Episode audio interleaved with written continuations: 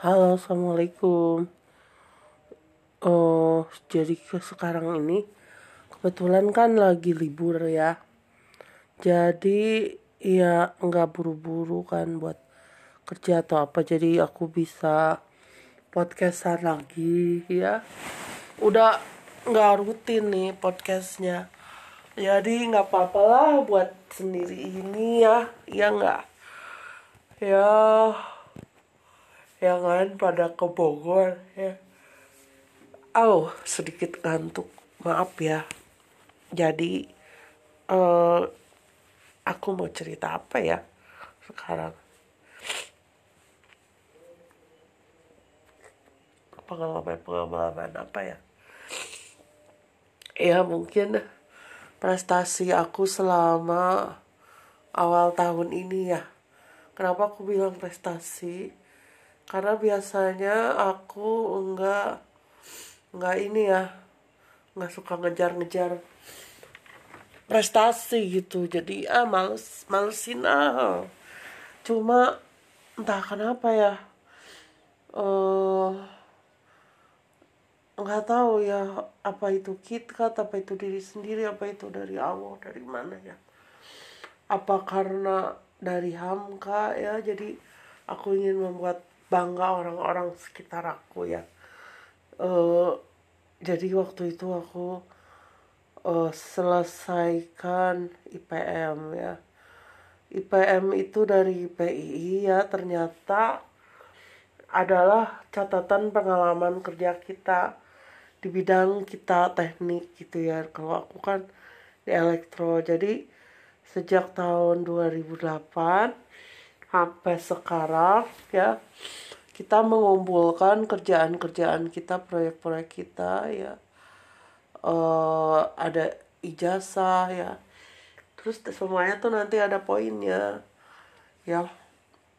Baik ijazah, baik itu proyek-proyek kalau aku ya mungkin sesuai dengan pekerjaan aku ya. Jadi catatan-catatan itu dari sejak dulu sampai sekarang itu jangan sampai lupa karena ini berguna buat kalau kita mau ngejar IPM. Jadi IPM itu media pengalaman kerjanya 5 sampai 7 tahun dan apa ada impactnya enggak buat eh, masyarakat sekitar kita gitu ya. Jadi bukan cuma buat kita sendiri tapi buat sekitar kita. Jadi intinya sih mungkin sesuai enggak gitu apa yang kita eh waktu yang kita lakukan dengan apa yang kita lakukan untuk sekitar kita masyarakat atau apa gitu ya. Ya sebenarnya itu sih poinnya 6000 ya.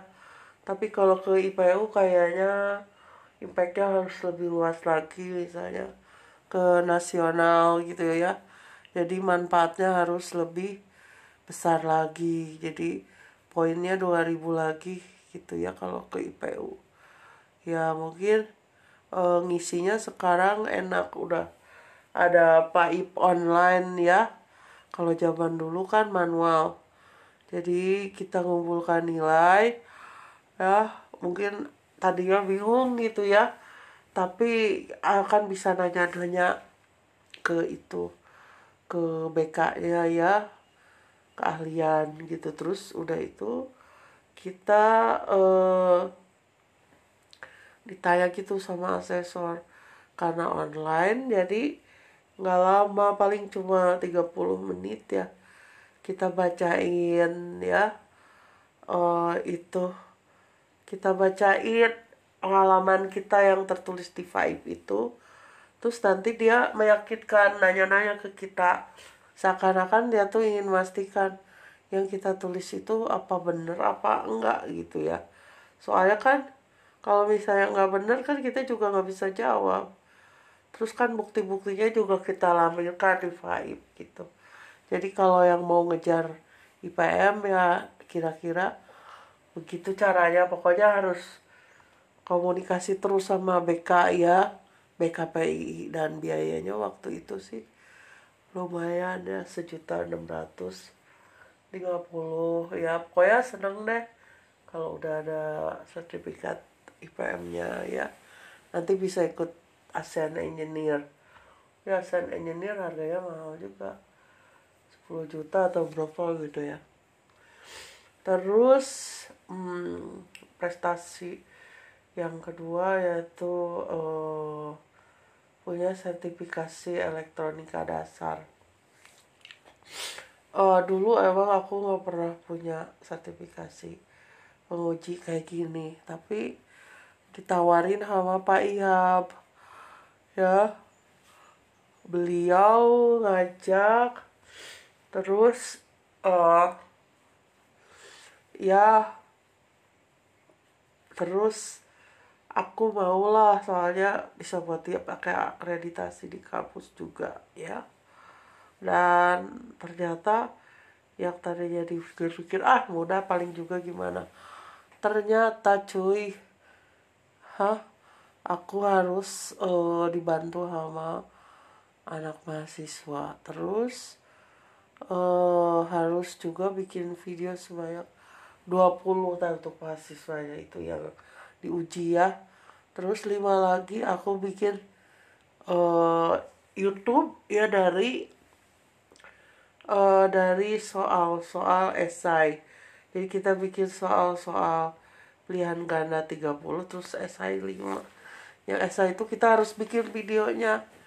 Ya pertama aku bingung juga ya soalnya soalnya mending kalau udah ketahuan sebelumnya. Ini enggak tapi untung ada uh, bukunya ya. Jadi kita tahu apa sih yang mau diujikan tentang elektronika dasar ini. Jadi kan ketahuan ya. Jadi ada mengenal komponen ada cara mengukur ya. Mengukur komponen AC DC gitu ya. Terus ada uh, eh, PCB ya merakit PCB gitu ya. Terus udah itu membuat adaptor ya komponennya apa aja. Terus uh, apa ampli ya membuat penguat. Dan banyak lagi ya. Pokoknya 20 soal ya. Troubleshooting juga ada. Jadi 20 soal itu diselesaikan dalam waktu berapa hari karena kita nggak tahu soalnya jadi dari LSK ya. Jadi karena kita udah ngalamin yang susah jadi eh, kalau misalnya kita ngalamin sertifikasi lagi mungkin kita jadi tahu seenggaknya oh harus begini gitu ya. Emang ini buat ujian tingkat SMK sih pengen juga sih punya sertifikasi yang lain. Misalnya sertifikasi PLTS karena banyak dibutuhkan dan sekarang. Tapi agak susah juga dan lumayan agak mahal. Nah sertifikasi ini kalau buat kerja atau apa ini dibutuhkan tapi kita harus selalu update terus ya jangan sampai lupa. Harus bisa menguji gitu ya cara-cara uji juga gimana ya. Harus dipoto terus kalau ada yang salah kita harus uh, memberi pengarahan ya. Jadi begitu ya. Terus udah itu uh, apalagi ya? Ya mungkin sertifikasi elektronika harus rapi ya videonya juga. Ya aku waktu itu kurang sedikit jadi diperbaiki. Terus makasih juga untuk mahasiswa-mahasiswa berapa orang yang udah bantu ya sampai tengah malam itu. Ya uh, nah mungkin udah sertifikasi elektronika dasar ya. Jadi ada bayangan lah gimana. Jadi membuat video membuat soal membuat jawabannya juga 25 video semua. Dan disuruh di situ ditentuin. Ini videonya 5 menit ini 15 menit ini 20 menit. Ya alhamdulillah sih. Ada ini ya apa uh, lulus lah gitu ya. Soalnya ada juga yang gak lulus tapi yang gak lulus itu mungkin usahanya kurang maksimal ya uh, emang bener-bener sih. Mungkin karena kan gimana kita mau uji kalau basic kita aja masih kurang gitu ya. Sebenarnya kalau basic kita masih kurang usaha kita harus lebih ya. Uh, terus uh, habis ini yang aku bilang prestasi lagi adalah uh, jadi lektor ya. Jadi kalau dari kepakatan kedosenan ya ada yang pertama itu asisten ahli. Poinnya 150 jadi kita ngumpulin ijazah, sertifikat-sertifikat dan lain-lain ya. Tapi setelah asisten ahli maka kita uh, ke namanya lektor ya. Ada lektor 200 ada lektor 300 karena aku merasa udah lama ya udah lima tahun maka aku ngejar lektor yang 300 gitu ya. Karena masa kerja aku juga udah lama dan umurku juga udah lumayan. Tapi ternyata kalau kita ngajuin lektor itu gak mudah ya. Gak semudah asisten ahli. Harus banyak jurnal internasional gak banyak sih. Tapi harus yang bagus. Udah itu ya pengabdian masyarakat penelitian pengajaran ya. Akhirnya setelah beberapa bulan dan beberapa kali revisi di batu si dede akhirnya alhamdulillah naik juga ke 300 ya. Terus kalau misalnya ada yang nanya kenapa sih harus ajuin ke lektor ya. Kan oh bagus gitu. Bisa buat kita jadi lebih baik gitu. Ke level yang lebih tinggi gitu. Kalau kita ngajuin penelitian juga uh, penelitiannya yang lebih bagus gitu ya. Uh, penelitiannya lebih dananya lebih tinggi impactnya lebih besar untuk sekitar kita ya kalau misalnya lebih tinggi lagi ya lebih tinggi juga syaratnya gitu ya. Jadi emang tidak terlalu mudah lagi tapi ya bisa dicoba lah ya. Ya terus abis ini uh, prestasi aku lagi apa ya? Uh, ya ikutan itulah berbagai macam webinar terus ikut kursus PLC ya jadi ada 10 pertemuan. Tapi kalau nggak salah ini tahun kemarin apa tahun ini ya? Habisnya 500 oh iya biaya biayanya ya. Kalau IPM itu sejuta enam setengah. Kalau apa? Kursus PLC itu habis 500 jadi satu pertemuan eh, sepuluh ribu jadi 10 harian tapi kalau PLC ini aku pikir emang harus sering praktek gitu ya. Jadi kita harus paham programnya, paham wiringnya. Jadi kita harus uh, jangan jangan diem aja gitu. Harus terus-terusan ya. Jadi walaupun kelihatannya susah, tapi kalau kita sering lihat program, terus tahu wiringnya, jadi kalau ini yang mau ke mana ke mana ke mananya itu dan berbagai jenis perintahnya ladder diagram maka lama-lama juga tentu akan bisa ya. Kalau misalnya kita cuma teori doang ya susah. Kita harus uh, praktek ke ladder diagram yaitu ke softwarenya sama ke itu juga. Oh iya. Ke mana langsung wiring ke PLC-nya ya. Jadi kita harus tahu input mana, output mana, terus uh, nyambungin ke PLC-nya gimana, ke powernya gimana gitu ya.